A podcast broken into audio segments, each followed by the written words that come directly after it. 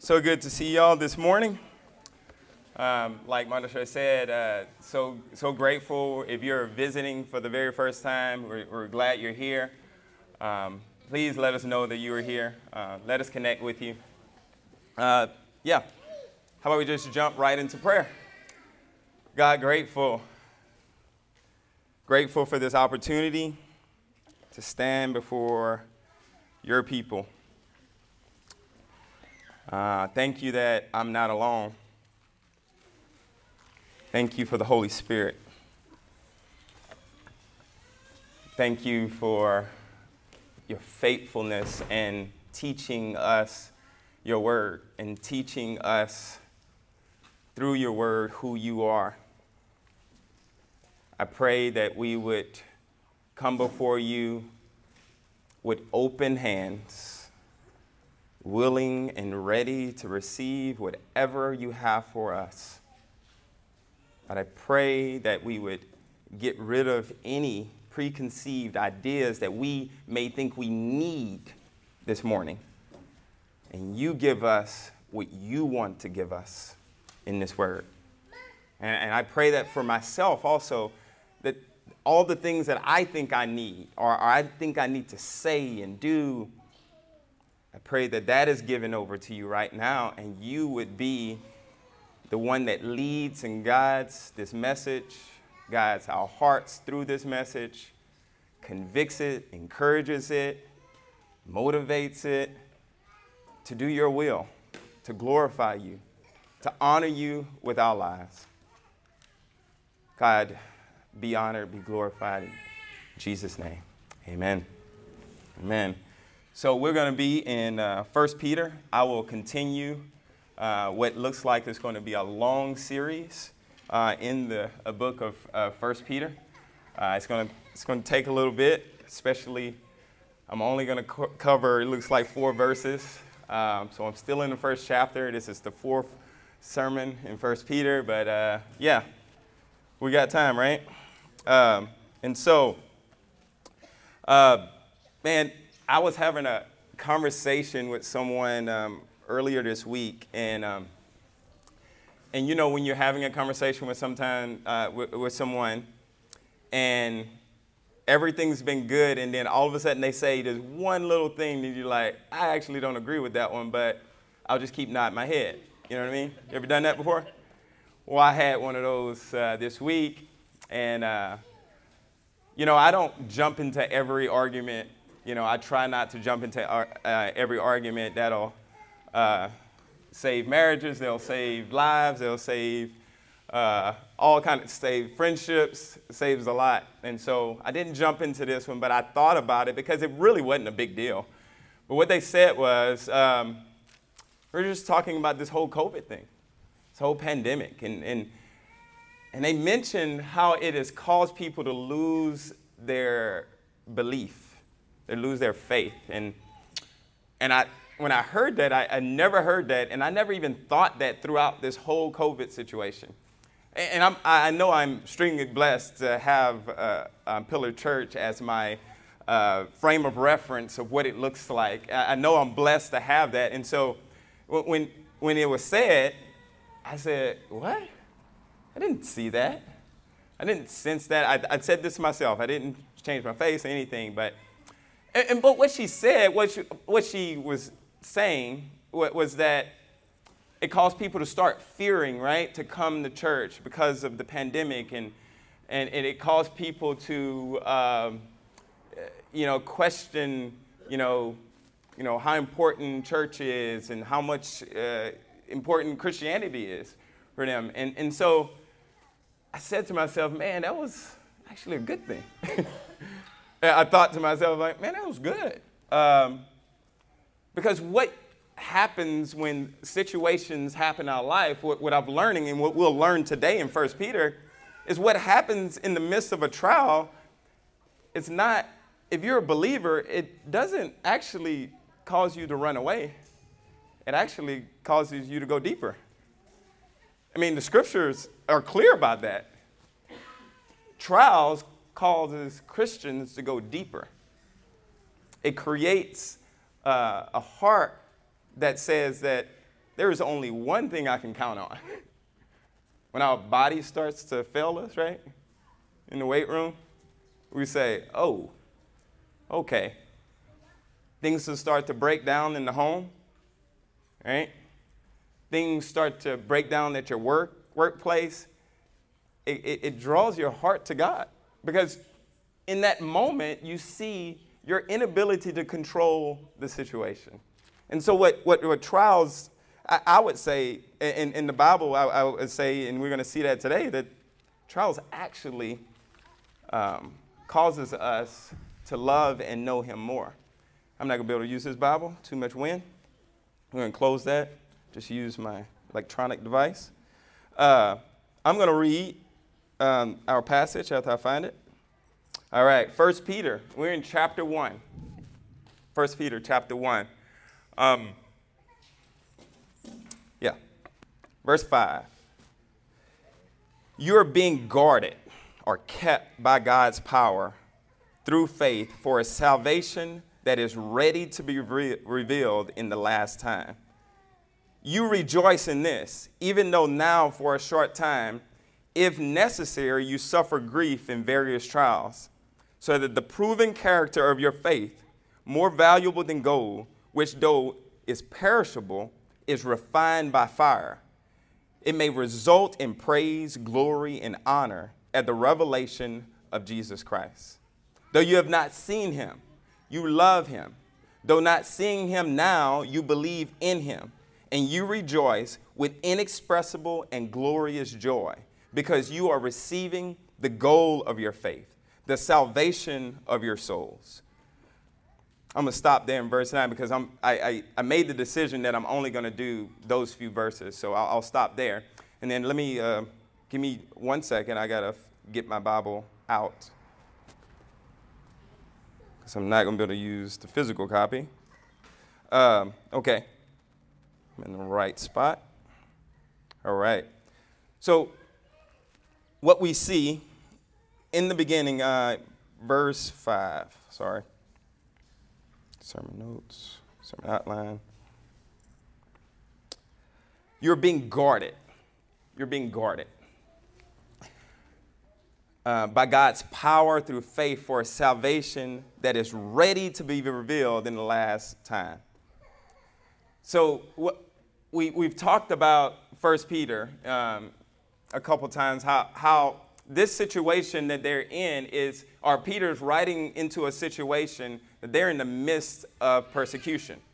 Whether that be from the Emperor Nero uh, just killing Christians, and they had already seen a bunch of uh, persecution. Peter, especially, has seen a bunch of it. He was a part of uh, the, the, the, first church in Acts, and he was actually being persecuted. Um, it, it, it, there were several times where uh, Peter and the other apostles would go to the street and preach the gospel, and they would be jailed, and then uh, they would be released and told not to preach the gospel anymore. And they were flogged and beaten. And then, in one occasion, you see them um, uh, leaving after they got flogged or gotten beaten.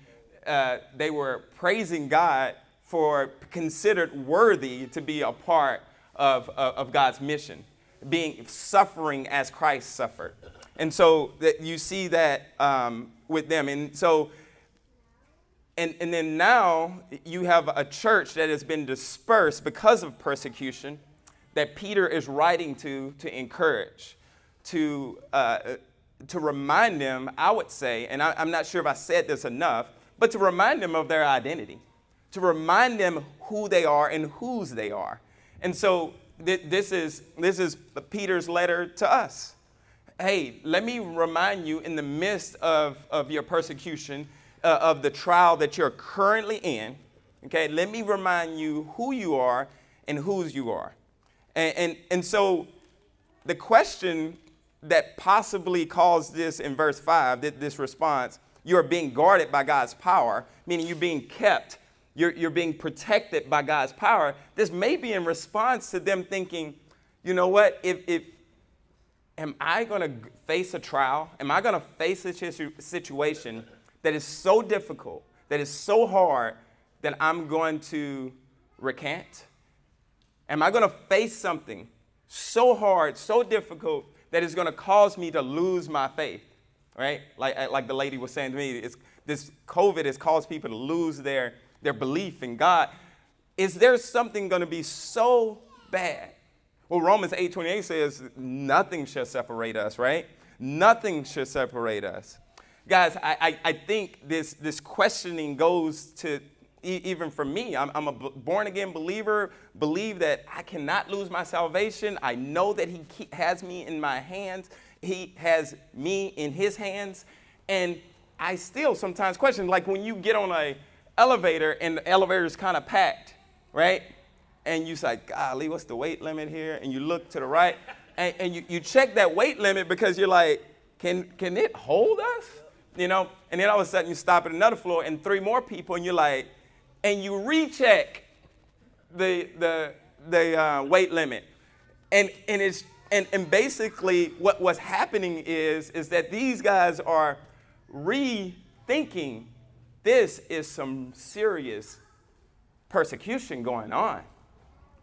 We're, we're losing our jobs, we're losing our families. Um, we, we, I'm not even sure we can, we have our next meal coming. Will I stay? Will I continue to believe that God has me? Just, just questioning. We, we see, we see John do it, right? Uh, I don't know if y'all remember when, when John said, was in jail after being persecuted.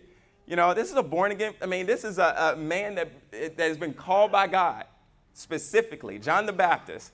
And he says, he sends one of the disciples to go, hey, am I supposed to be waiting on somebody else to come? There's a questioning in the midst, what? A persecution. There's not a falling away, but a, a questioning. So, so if your heart is questioning, I'm not saying that you are not a believer. I'm, say, I, I'm saying that that's what happens in the midst of persecution. But what does he say? He says, God will keep you by his power. So that's why I, I believe I, I disagree so much with that idea that we needed this local church for people to believe. We need a pillar church to exist so, so believers could believe. That's silly. It is God's power that keeps you. It is God's power that holds you and protects you. And in the midst of your greatest ordeals and sufferings, He gives you strength. He gives you what you need in those moments. So I, I say to myself, I say to you, Peter says to this church in the midst, be comforted that God is faithful. He will hold you, He will keep you during this time. As a believer, we, we must remember it was not our power that saved us in the first place. When I came to, to Christ uh, 25 years ago, I'm not sure the time, I'm just saying 25. When I came to Christ 25, I could, I, I, I, I was in this building as an unbeliever. God preaches the gospel. I didn't feel one way or another before he preached the gospel. I felt a total different way after I heard the gospel. It was God's power that saved me, and it's God's power that will keep me through the most difficult times in my, in my life. Um, what does this look like maybe in our lives? It, it looks like going um, into, so let me just read verse 5 again. You're being guarded, right? By, by God's power through faith for a salvation that is ready to be revealed. Ready to be revealed.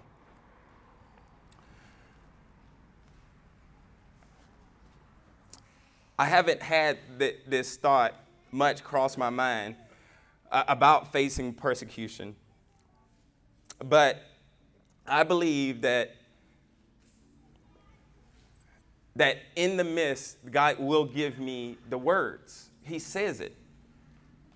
I, I, don't, I don't think that, man, I'm about to lose my salvation. I mean, I, I really don't have this thought very much, but it's amazing that, that the enemy will throw this into our minds. He will do it. And I've seen this happen time after time in people's lives. And I have to remind them of God's faithfulness. Uh, Matthew 10, 18, and, and 19. But when they handed you over, don't worry about how or what you should speak, for you will be given what to say at that hour, because you are not speaking, but the Spirit of the Father is speaking through you at that time. Isn't that a comforting verse? Uh, me and Jose, I think we talked about that this week. Like, what do I say? I'm talking to this person, I don't know how to respond. In those moments, God will, by His Spirit, give us words. It is not, remember, it's not your power that's going to save them anyway. It's God's power that saves us and keeps us. Maybe you're here today or listening online that and, and, and thinking about God's power didn't keep you in that moment. And this is hard for me to, to talk about this, but, but in that moment, maybe you felt like God didn't keep you those years ago when you face that really difficult situation. Maybe that abuse. And you strayed, you, you lost your faith, you say. The Bible says, says in those moments that he will keep the one who is saved, the one who believes. And I ask you in love to call upon God. If, if, if he didn't keep you in that moment, I would say you got to, you think about, man, was I following a crowd? Was I following a bunch of nice people? Was I saying a lot of Christian things but not believing it? I say this out of love. Repent. There's no shame in repenting and saying, man, I thought I was saved, but, but I wasn't. Repent. Call upon God, and He'll love you, and He'll care for you. He'll come He'll change your life. He'll call you to Himself, and He'll hold you and keep you by His power. No, you didn't lose your salvation. Maybe you never had it. I hate to say it, maybe you never had it. There's a small portion in, in, in the CSB that says through faith. I'm not sure if your, your translation says it. You're being guarded by God's power through faith. Ephesians 2:19 said it's been, it is by grace through faith that we are saved. And the faith we have is not from us. It, it literally says that in Ephesians 2:19. Go look at it when you get a chance. God started and God will finish it. The one who is in God does not have to worry, but they will, they will be kept in the hardest and most challenging situations. This is interesting because there is worry. There is worry in us. A salvation that is ready to be revealed in the last time, the, uh, the last part of that verse says. Uh, looking at verse uh, 5 again. For a salvation that is ready to be revealed in the last time. Romans 8:18 for it says, For I consider that the sufferings of this present time are not worth comparing with the glory that is going to be revealed to us. So, right now, in our suffering, right now, in the midst of their sufferings, whether it be Nero or them just uh, uh, uh, uh the Romans and even Jewish people uh, persecuting the, the, the new Christians, he says that the glory that God has prepared for me is not even comparable. For I consider that the sufferings of this present time are not worth comparing with the glory that is going to be revealed to us. Amen. 2 Corinthians 4:17 for our momentary light affliction is producing for us an absolutely incomparable eternal weight of glory. 1 Peter 4:13 it said, "Instead rejoice as you share in the sufferings of Christ, so that you may also rejoice with great joy when his glory is, is revealed." It says, "For a salvation that is ready to be revealed in the last time." uh, couple sermons ago, we, or a couple messages ago, we, we, we talked about we're living this living hope. We have a, a hope that is different from the world. And so when we think about Judgment Day, when we think about Christ's return, we think about death, we recognize that we are longing for something that is glorious and great. And so, in the midst of our sufferings, we long for those things. Verse 6 You rejoice in this, even though now for a short time, a short time, our time here on this earth. That's what he's talking about. Short time, if necessary. Wow. If necessary, you suffer grief in, in various trials. Are you going through a trial right now? Whether it's small, various. He says various. Big, small, they're all. They're all tools of God. You rejoice in this, even though for a short time. Uh, I, I, like how the KJV links um, the verse 5 and verse 6. He says, wherein. So in, in, in, response to in response to verse 5 is ready to be revealed in the last time uh, the King James says, wherein ye greatly rejoice in those things. You greatly rejoice in those last times, though now for a season, if need be, ye are in heaviness through manifold temptation. This is an exciting letter. It's talking about suffering, but this is uh, uh, uh, uh, the first chapter is all exciting. This excite believers that we will, in the last time, face Jesus. He will judge us and reveal himself to us fully. Fully. Mm. And we will fully know him, and he will fully know us. And what we did during our time will be shown to be beautiful and a reflection of him.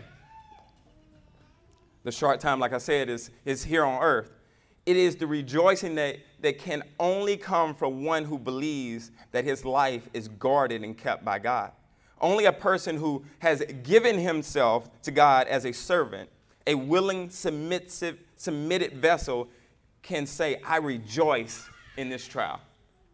I rejoice in, in, in this trial. Even though now, for a short time, life here on earth, if, if necessary, you suffer grief in various trials. Acts 5 41, I, I think this is a, a really good description of, of what Peter is trying to tell the church right now. He says, They called the apostles in and had them flogged. Then they ordered them not to speak in the name of Jesus and let them go. The apostles left the Sanhedrin rejoicing because they had been counted worthy of suffering disgrace for the name. Wow. That, that's always been a weird passage to me. That's always, even, even now I read that and I'm like, wow. In, in my study, I did get a glimpse of, of, of what, wow, in the midst of suffering, yes. When I think about my sufferings, I think about the hardest times in my life, I say, yes, there was just a, a, a, a, in me welling up a rejoicing that I serve a living God. So far, this letter is really exciting. It is surrounded by much suffering and persecution, but this is Peter, the motivator, the encourager here, reminding them how blessed they are and how much they have to be excited about. This best, the, the, this best of everything is theirs in, in the resurrected Christ, the living hope. Acts 16, uh, Acts 16 has another one. The crowd joined them and attacked Paul and Silas and the magistrates ordered them to be stripped and beaten with rods. And then you, they find themselves, Paul and Silas found themselves where? In jail. And what are they doing? Singing and praising God after they had been beaten and flogged. Guys, what I said at the beginning, what trials do to really uh, to do with Christians, they usually bring out the Christian a deeper level, a deeper rejoicing, a deeper, deeper passion for Him. So if you, if, you, if, you, if you look at a lot of, you know, Pastor Kanan talked about it, we, we see a lot of falling in the church. We see a lot of issues in the church. I, I, I think what we need to realize that God will keep those who are in the faith. he will keep those who are in the face. Something about having nobody having, uh, something about nobody having your back. It's something about that. Knowing that you're on an island by yourself. Something about that causes, causes you to rejoice. I don't know if y'all have ever felt that. I've felt it. I've felt it. When everyone was against these men, they fell in love with God the most. Paul and Silas in jail after being beaten. When everybody fell away, they fell in, in love with God the most. Their faith was strongest when they had the least going for them here on this earth. That's what, that's what, this, that's what trials and, and hurt does to us. We rejoice in these moments because what has always been true is always true. What has always been true is made so clear in the midst of a trial. So clear that my wife isn't God, my source of fulfillment. In the midst of a, of a painful, hard argument with my wife, in the midst of that, where I'm so angry, what do I learn? That she's not my fulfillment. She will not satisfy my deepest longings for purpose and meaning. So much easier to come out of, out of that loving her and caring for her because I am not leaning on her to be God in my life. That's what trials do. That's why, that's why we, we, you know, some counselors are, are, are, excited when they, when they hear, oh, you've been arguing?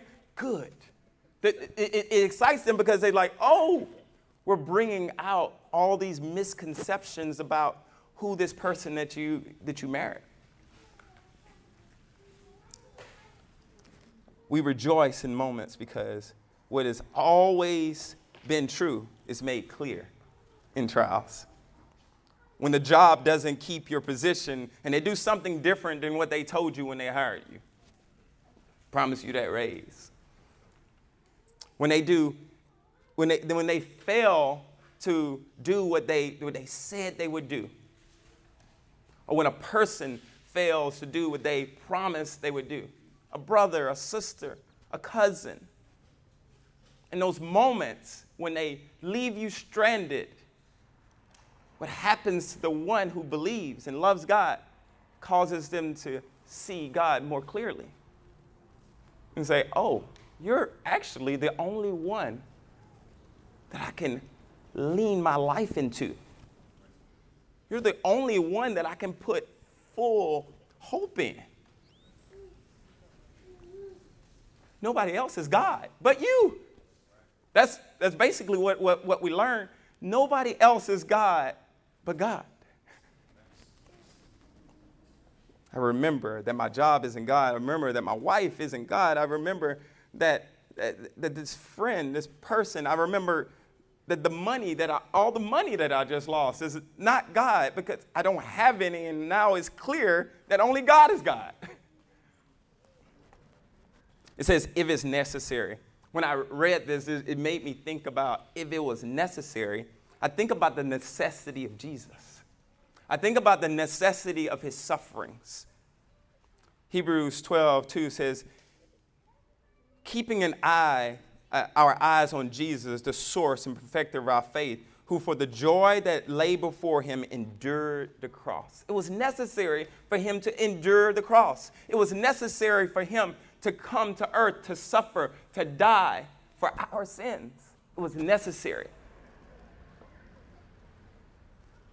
And, and, and, and God says to us, or, or Peter says, if it's necessary for you to suffer, whatever is necessary to accomplish God's will, He's going to do it if it's necessary. Matthew 26, 39, going a little further, he fell face down and prayed, My Father, if it is possible, let this cup pass from me. If it's another way to accomplish your will, let let, let it be that way because this is agonizing. This hurts. Yet, not as I will, but as you will. It was necessary to accomplish God's will. Jesus had to come to this earth, he had to live a perfect life, he had to suffer and die for our sins, he had to rise from the grave. It was necessary. This was what God called him to as the God man. Verse 7 tells us if it's necessary, so that the proven character, this is why it's necessary at times, so that the proven character of your faith, more valuable than gold, which though perishable, is refined by fire, may result in praise, glory, honor at the revelation of Jesus Christ. And keep saying that the revelation of Jesus Christ. It's going to be an exciting moment, seems. To refine your faith, to cause your heart to know and believe Him more. That's, that's what trials do. It refines you. Just like, like, like when, when they refine gold and they bring it and they, they, they take what's there and make it more beautiful, they purify it, and they make it more valuable in the refining process. That's what trials do to the believer. We become more like Him. We become more, we, we, we are sanctified to refine your character so that when you show up on the last day and Christ is revealed to you, praise. Y'all look, if, if you look, look, with me at, at, at verse 7, what, what will show up on that last day? Praise, glory, and honor will be the response. Now, this is reading commentaries. I, I wasn't sure which way to go with this, but I'm, I'm leaning towards this is praise to us. Sounds dangerous, right? I'm leaning towards this is praise to us. But not praise in the sense that God is praising us as an equal, not praising or glorifying us as if we are deity. Praise as look at this beautiful bride that I've created through the tool of trials and tribulations praise, glory, and honor. At the revelation of Christ, when we are revealed to Christ and Christ reveals himself to us with this moment, this amazing moment of praise, glory, and honor. Because of us, he sees us. That's how, that's how intimately involved he is with us and loves us. He says, Look at this beautiful work of art. Look at the work that I've done. And what does that do? Glorify not me, but that glorifies God. I think a great description of this is when we see Ephesians 2, 5 27 says, Husbands, love your wives just as Christ loved the church and gave himself for her to make her holy, cleansing her with the washing of water by the word. He did this to present the church. The husband wife thing is just an analogy to help us. this is what he's talking about. Listen, this is what he's really talking about. He did this to present the church to himself in, some of your translations says glory, splendor. Mine says splendor, glory, without spot or wrinkle or anything like that, but holy and blameless. This is, this is this moment of Christ revealing himself to us and us revealing ourselves to Christ. is this moment of, of, of excitement and jubilation because of what God created in us through trials and tribulations. Verse 8 says, Though you have not seen him, Though you have not seen him, you love him. Though not seeing him now, you believe in him, and you rejoice with inexpressible and glorious joy. In the midst of your hardest times when you're crying and you got this, this excitement in you about who God is, but, but tears are still flowing and, and pain and hurt is still flowing. Inexpressible and glorious joy. Your faith in God is not diminished, is not lost, is not broken at all. In that moment, you love Him even more. You're so grateful to His love and His patience with you. And, and, and, and in those trials, you, there's an inexpressible and glorious joy. Though you have not seen him, you love him. I haven't seen him. 25 years ago, when I became a believer, I came into that building with all those high school students, not knowing him. I left knowing him and loving him. How does this happen? This is a supernatural moment where God redeems your heart and calls you to Himself. I went in there, man, I was a pretty good high school student. Wasn't smoking, wasn't drinking, wasn't having sex. I was a pretty good high school student. Why, in the moment of God convicting my soul, that I think I was the, the worst person in that room? That is really interesting. That is, that is a miracle. That is God redeeming my soul. That is God doing something where though I haven't seen him, I still hadn't seen him, but now I all of a sudden love him. I love him. Though not seeing him now, you believe in him. I went into that building not believing, I come out believing. You're not going to debate somebody into believing.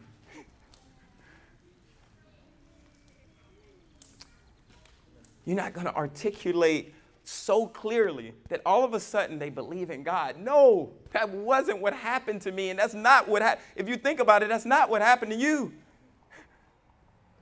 It was God manifest his power and showed you your sin, and you repented and you turned and you said, God, take it all. And you said, Thank you for Jesus. I never seen him, but I love him. Peter is talking to believers. He is not challenging them towards loving God. He's not saying, hey, you need to love God more. No, he's just saying, hey, you love God. You, you notice the trials that you're going through, how they cause you to love God more? When they read this, they know what it means. just like when I said it, you knew what I meant. They, they have felt and experienced a love for God. They haven't seen him, but they believe in him. John 20, verses 29. Thomas, this is what he says about us, this, the, the, us on this side of the Old Testament, New Testament people.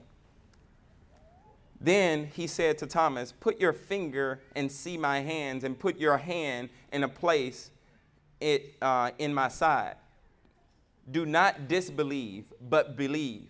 Thomas answered him, My Lord and my God. Jesus said to him, Have you believed because you have seen me? He's talking to us right here, talking about us. Blessed are those who have not seen, yet have believed. Man, we're blessed. I love God. I believe in God. I went from not believing in one moment to believing and you rejoice with inexpressible and glorious joy. Philippians 4 7. And the peace of God, which transcends all understanding, will guard your hearts and your minds in Christ Jesus. What a beautiful verse. What a beautiful verse that, that it will transcend all understanding in the midst of your trials. You don't have to, you won't be able to explain it to an unbeliever. You won't be able to explain it to sometimes a believer that what you're facing, what you're going through, your love for Christ, your joy, your, the glorious joy that you feel. I think a, a question that needs to, to be addressed in this verse is Do I love him? Or how do I know if I love him? John 14, 15 says, If you love me, you will keep my commands. You love me, you'll keep my commands. Uh, John 15, 5 through 10 says, I am the vine, you're the branches. If you remain in me and I in you, you will bear much fruit. Apart from me, you can do nothing. If you do not remain in me, you are like a branch that is thrown away and withers. Such branches are picked up, thrown into the fire, and burned. If you remain in me and my words remain in you, ask whatever you wish, and it will be done for you. This is to my Father's glory that you bear much fruit, showing yourself to be a disciple, showing yourself to be a Christian. As, and this is the part, as the Father has loved me, so I have loved you. Now remain in my love. Now remain in my love. Remain lovable? No. Remain in my love. Remain, remain understanding my love for you, not your love for me. Remain in my love if you keep my commands, you will remain in my love. Not if you keep my, my commands, you'll be saved. you will remain in my love when you allow me to guide you, when you allow me to be your every step, every moment. Remain in my love. Just as I have kept my Father's commands and remain in his love. He's not trying to remain lovable by God, right? And we're not trying to be lovable. He loves us. That's why he sent his son for us. He already loves us. That was the response of him sending Jesus Christ for us. My, my, here, here's where, where I was going with that. In, in verse 8, it, it says, Though you have not seen him, you love him. Though you're not seeing him now, you believe in him. And, I, and I'm thinking to myself, how do I know if I actually believe? How do I actually know if I love? Do I run to his love? Do I, do I obey his commands, not so that I can look good and not be in trouble as a pastor? Do I run to him because I love him? Do I obey his commands and they're not a burden to me? Verse 9 because you are receiving the goal of your faith. That's what we want to know. What's the goal here? What's the goal? All this trial and tribulation. Man, I can do I can I can deal with it better if I just knew where we were going, right? Don't you say don't you think that? If I just knew where we were going, I could suffer through this. Because you are receiving the goal of your faith, the salvation of your souls. The goal of your faith what you learn during your trial is actually the goal. When he presents you, when he presents himself and reveals himself, there is the goal right there, that moment where he shows praise, that praise, glory, and honor. That's the moment. The moment that we will be with him in the in in in, uh, in, in the end of time, that we will be. That's the goal. That he will present us spotless, without blemish the testing of our character, uh, the, the, the, the character development that we learn and grow in our trials is the goal. Just like, but so what? So what?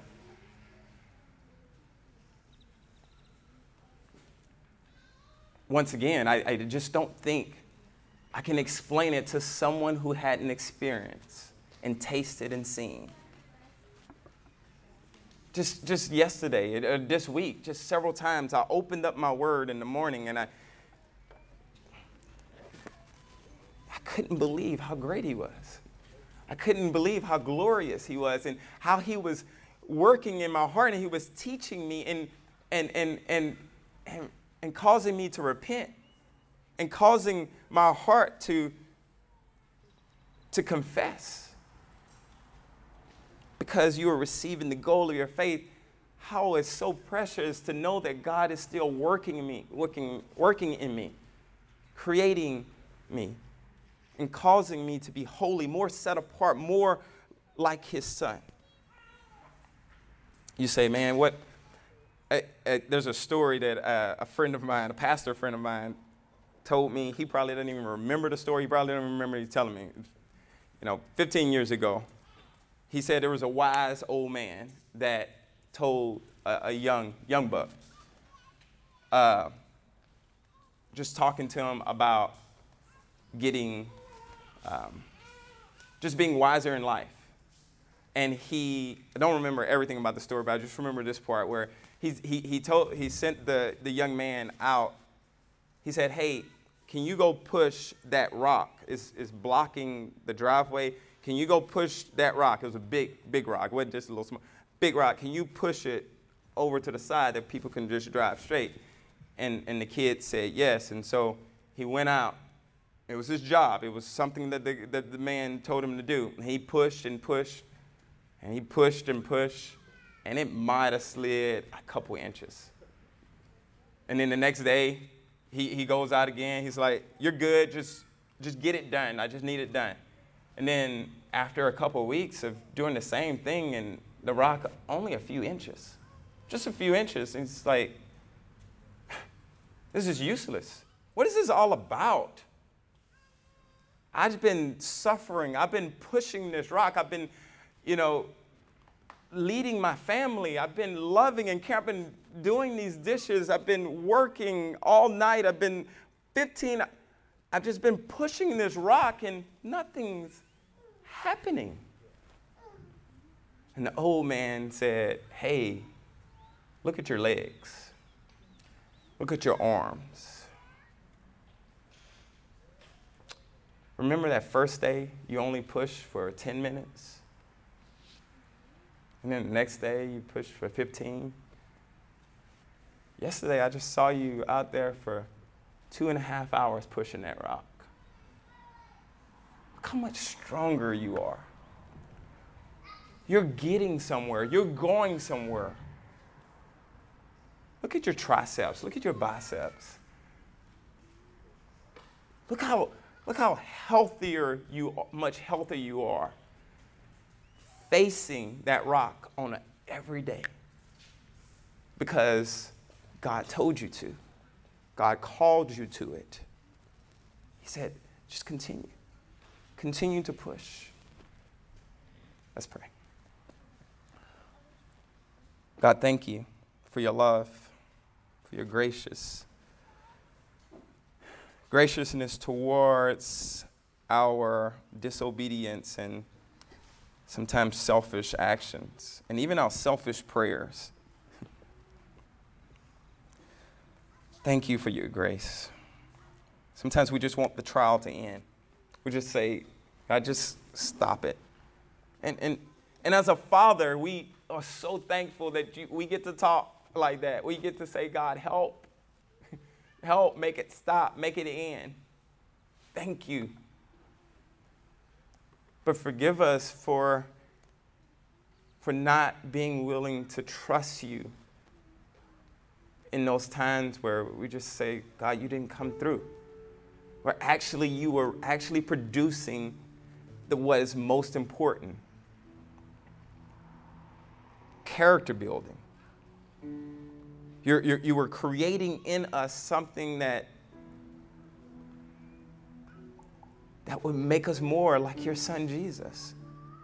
And that was the goal of this tool called this, this persecution or this trial. And so forgive us for not recognizing it at times. I just pray that our hearts would just be, be aware whether the obstacle is small or big. I, I pray that we would be aware that you're going to keep us in your power, that you're going to keep us in the midst of our greatest trials and even our smallest temptations. You're going to keep us in those moments. You're going to hold us in those moments. And I just pray that we would just be willing to, to pray the right way in those moments. That you would continue the work. As Jesus said, take this cup from me, but not as I will, but as you will. Do if, if it's necessary, God, just do it. What a moment. What a moment it will be when, when I come face to face with you. And I haven't given up hope and I haven't given up faith. And I'm continually walking with you, trusting you, believing. What a glorious moment it'll be.